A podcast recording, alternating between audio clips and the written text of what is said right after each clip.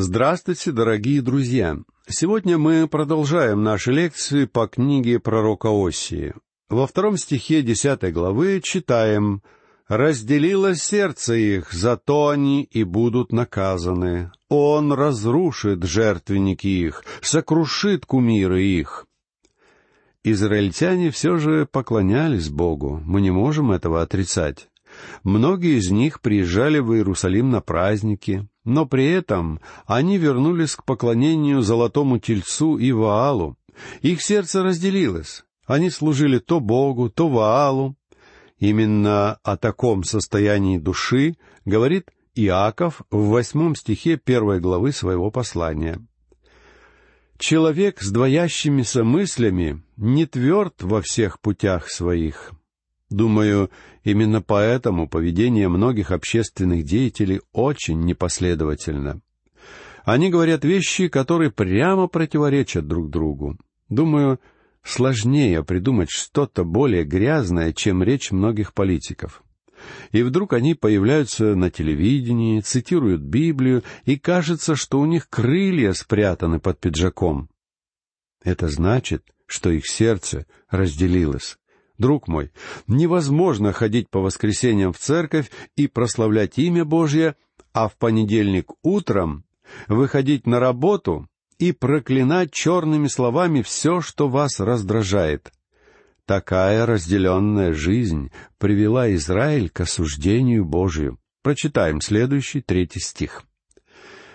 «Теперь они говорят, нет у нас царя, ибо мы не убоялись Господа, а царь, что он нам сделает? Израильтяне говорили, пойдите и посмотрите на Южное царство, и вы увидите, как мало проку от их царя. Главная причина их бед была не безбожие их царей, ведь в Северном царстве не было ни единого благочестивого царя, а то, что их сердца не были обращены к Богу. Друзья мои, легко обвинять государство во всех бедах, но причина заключена в наших собственных сердцах. Далее в четвертом стихе говорится, «Говорят слова пустые, клянутся ложно, заключают союзы. Зато явится суд над ними, как ядовитая трава на бороздах поля». Последние дни Северного Царства, должно быть, были очень похожи на то время, в которое мы живем говорят слова пустые. Они были очень красноречивыми людьми, просто великими ораторами. Думаю, теперь из-за радио, телевидения и болтливых газет мы стали самым разговорчивым народом на земле. Все кругом говорят, говорят, говорят, но 99% того, что мы слышим, вообще не заслуживает внимания. Лучше бы всего этого никогда не произносили вслух а людям платят огромные гонорары за их разговоры и писанину. При этом практически ничего не говорится о том, чтобы привести людей обратно к Богу, к Писанию, ко Христу Спасителю. Говорят слова пустые, клянутся ложно, заключают союзы. Все кругом говорят, говорят, говорят, но не вздумайте верить всему этому. Многие христиане сожалеют, что сейчас не принято клясться на Библии, что говоришь правду. А я, честно говоря, только рад, что в дело не втягивают Библию. Ведь если клятва ложная, это навлечет на человека вину в богохульстве. Если Библия ничего не значит для людей, то зачем предлагать им клясться на ней? Мне горько видеть, как люди кладут руку на Библию, клянутся, что говорят правду, а затем откровенно лгут. Есть ли такие христиане, которые клянутся ложно? Сколько людей вышли к алтарю, чтобы посвятить свою жизнь Богу, но совершенно не изменились? Как часто мы произносим пустые слова, но не совершаем того, что угодно Богу. Зато явится суд над ними, как ядовитая трава на бороздах поля. Когда суд придет, он разрастется, как буйная трава. Читаем стих пятый. «За тельца Беф Авена вострепещут жители Самарии, восплачет о нем народ его, и жрецы его, радовавшиеся о нем, будут плакать о славе его, потому что она отойдет от него». Беф-Авен — это ироническое название Вифиля.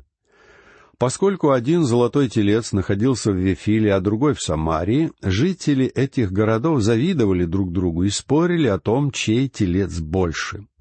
«Восплачет о нем народ его». Народ плакал от зависти. Такое постоянно происходит и в наши дни. Если сосед купил «Жигули», то у вас обязательно должен быть «Мерседес».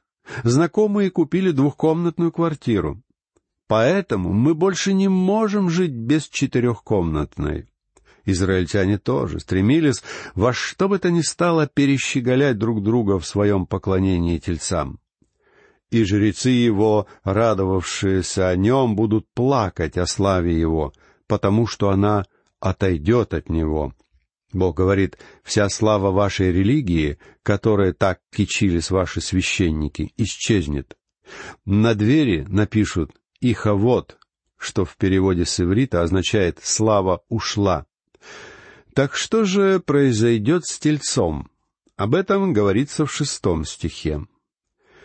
«И сам он отнесен будет в Ассирию, в дар царю Иореву. Постыжен будет Ефрем, и посрамится Израиль от замысла своего. Итак, тельцов отвезут в Ассирию, в подарок царю. Подарок будет действительно царский. Так как золота в этих тельцах было немало, постыжен будет Ефрем и посрамится Израиль от замысла своего. Их замыслы не приведут ни к чему.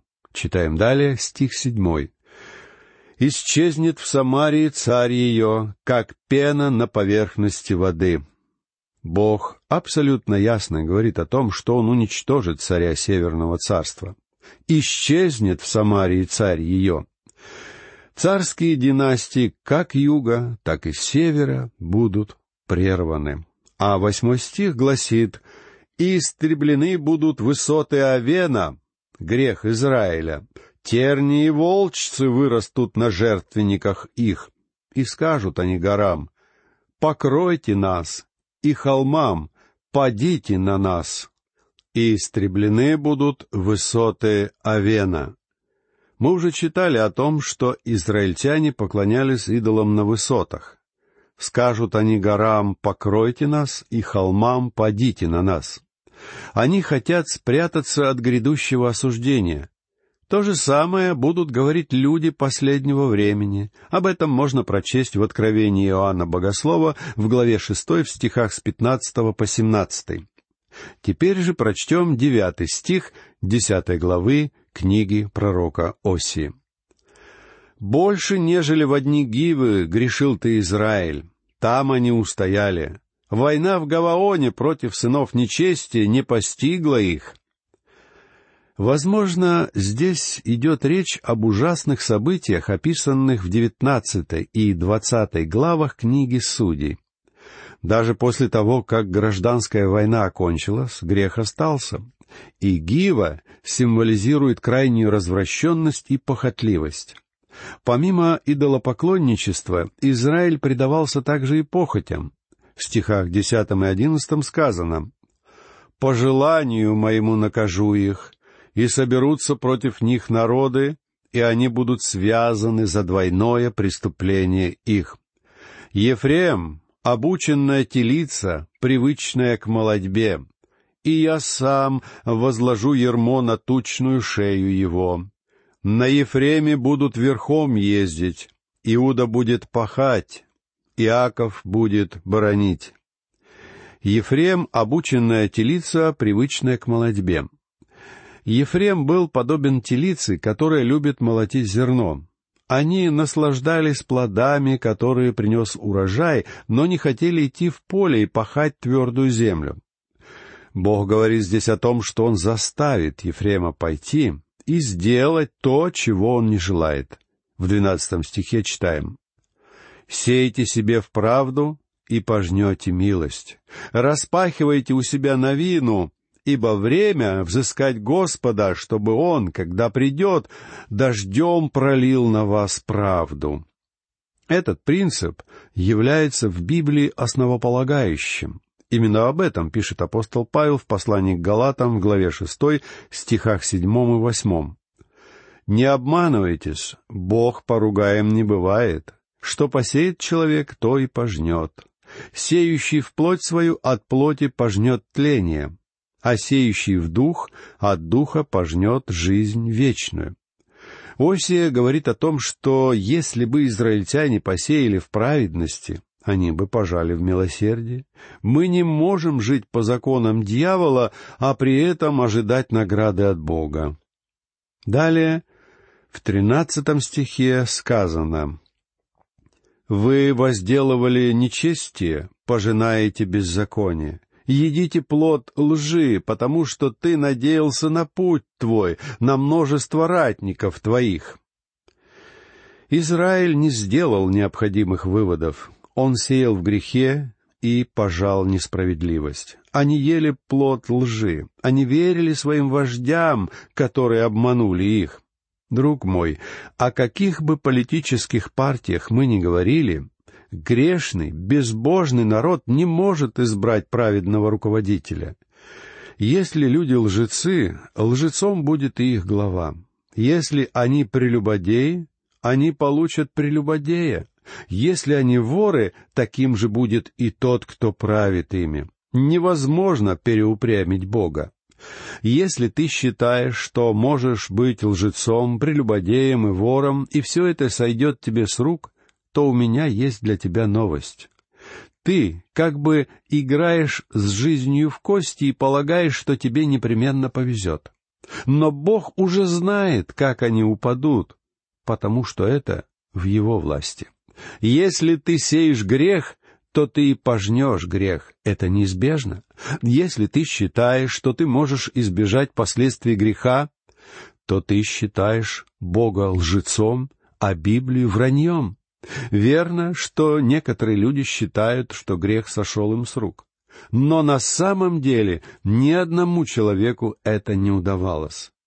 Если бы мы могли пригласить для свидетельства Ахава, Иезавель и Иуду, они бы подтвердили тебе это. Теперь прочтем четырнадцатый стих. «И произойдет смятение в народе твоем, и все твердыни твои будут разрушены, как Салман разрушил бед Арбел в день брани. Мать была убита с детьми, Салман — это сокращенное имя Салманасара, царя Ассирии. Бет-Арбел, судя по всему, город, который греки называют Арбела. Он находится в северной части страны, в Галилее. Судя по всему, там произошло сражение, но историкам трудно установить точно, о каком событии говорится в этом стихе. «Мать убита с детьми». Так поступали не только ассирийцы, но и вавилоняне — в Псалме 136 в стихах 8 и 9 мы читаем о том, как израильтяне рыдали в Вавилоне. «Дочь Вавилона, опустошительница, блажен, кто воздаст тебе за то, что ты сделала нам, блажен, кто возьмет и разобьет младенцев твоих о камень». Эти люди пользовались жестокими, нецивилизованными методами ведения войны. Но разве мы сегодня лучше их?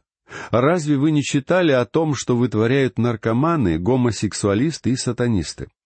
Разве разбивать головы младенцев о камни хуже, чем то, что делают эти люди?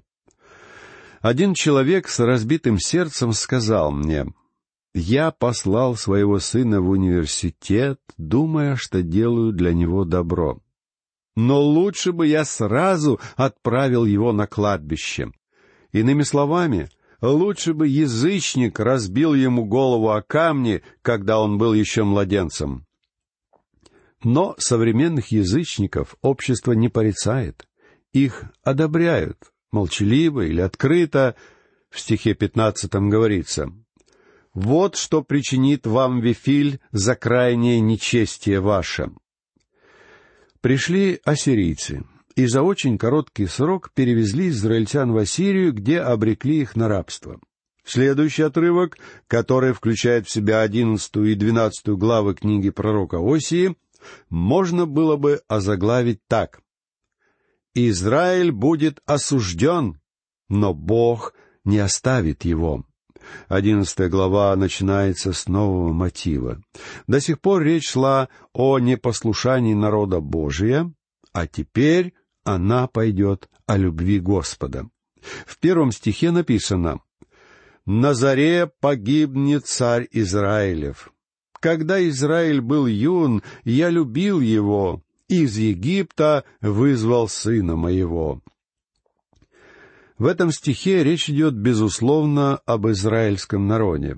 Он открывает нам тесные взаимоотношения между Богом и этим народом. Бог говорит здесь, «Израиль, как народ, был моим сыном, и я вывел его из Египта. Я вывел этот народ не потому, что он был так чудесен и поклонялся мне. Люди вовсе не служили мне, они уже тогда были идолопоклонниками. Я вывел их не из-за их превосходства над другими народами или каких-то особых талантов. Я вывел их из Египта, потому что я любил их. Друг мой, именно поэтому Он спас тебя и меня. Любовь — это не основа спасения, но это мотив спасения. Христос искупил нас своей смертью именно потому, что возлюбил Бог мир. Когда Израиль был юн, я любил его, говорит Бог. Я вывел его из Египта не потому, что он совершил добрые дела, а потому, что я любил его. Матвей в своем Евангелии соотнес этот стих с Господом Иисусом. И это прекрасный пример того, как стихи из Ветхого Завета могут обнаружить свое приложение в будущем. Младенец, родившийся в Вифлееме, отождествляется с народом, ведь он был израильтянином. Женщина из Самарии, стоявшая у колодца, знала об этом.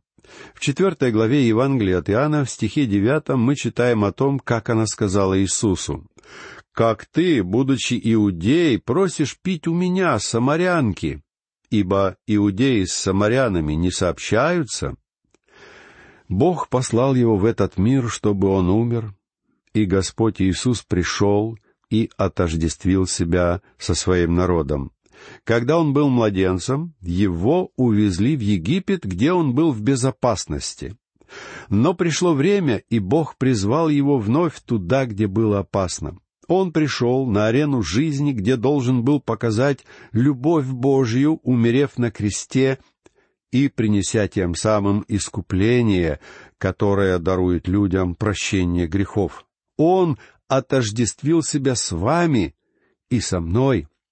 В Евангелии от Иоанна в главе 3 стихе 16 сказано «Ибо так возлюбил Бог мир, что отдал Сына Своего Единородного, дабы всякий верующий в Него не погиб, но имел жизнь вечную».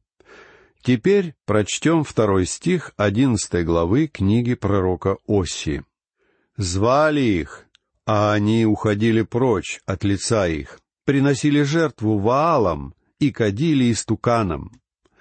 Бог изгнал хананеев и других язычников из земли, потому что они поклонялись Ваалам.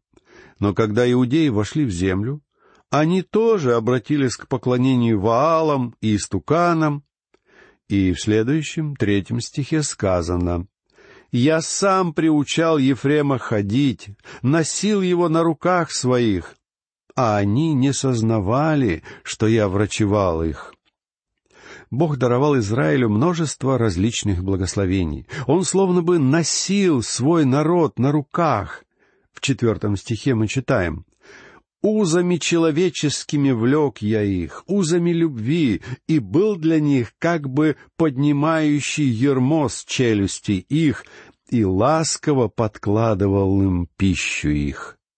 Бог говорит, я не принуждал их служить мне. Бог не будет принуждать и тебя, мой друг. Многие люди говорят, почему Бог не заявляет о себе сегодня? Почему Он не сделает того или этого? Я не знаю, почему Бог не совершает то или другое деяние. Он не рассказал мне об этом. Он Бог, и так вышло, что я всего лишь маленькое творение и много чего не знаю. И хотя я не в состоянии ответить на массу вопросов, я знаю одно — Бог не будет принуждать тебя.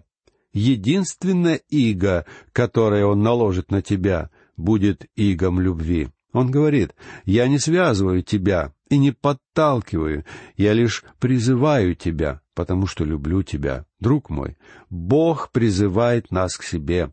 Он перевернул ад и небеса ради того, чтобы достучаться до твоего сердца. Но теперь он остановился и вежливо стучит в дверь. «Все стою у двери и стучу». Вот где находится Бог. Он никогда не выламывает двери. Он не станет врываться к вам. Вам придется самому ответить на его любовь. Любовь всегда была сильнейшим призывом. Наполеон Бонапарт говорил, Карл Великий, Александр Македонский и прочие полководцы создали империи и основали их на насилии. А у Иисуса Христа сегодня миллионы людей, которые готовы умереть за Него. Ведь Он построил свою империю на любви. И это единственный призыв, который обращает к тебе Иисус. Он не станет привлекать тебя к себе ничем, кроме любви. Но что может быть сильнее? Читаем пятый стих. «Не возвратится он в Египет, но Ассур, он будет царем его, потому что они не захотели обратиться ко мне». Израиль обратился к Египту за помощью, но понял, что Египет — это враг. Затем он бросился к Ассирии, и Бог говорит, «Ассур, он будет царем его». Именно Ассирию он сделает местом пленения Израиля. В стихах шестом и седьмом сказано, «И падет меч на города его, и истреблю затворы его, и пожрет их за умыслы их. Народ мой закоснел в отпадении от меня, и хотя призывают его к горнему, он не возвышается единодушно. Для обозначения отпадения по-древнееврейски здесь употреблено то же самое слово, которое ранее было переведено как «упрямство» в стихе об упрямой телице. Попробуйте загнать теленка в сарай. Он просто упрется всеми четырьмя копытами, и вы ничего не сможете с ним сделать. Также вел себя и народ Израиля. Он отказывался внимать Богу. Друзья мои, внимаем ли Богу мы? Не уподобились ли мы Северному царству? Об этом мы подробнее поговорим в следующий раз. А пока я прощаюсь с вами, всего вам самого наилучшего.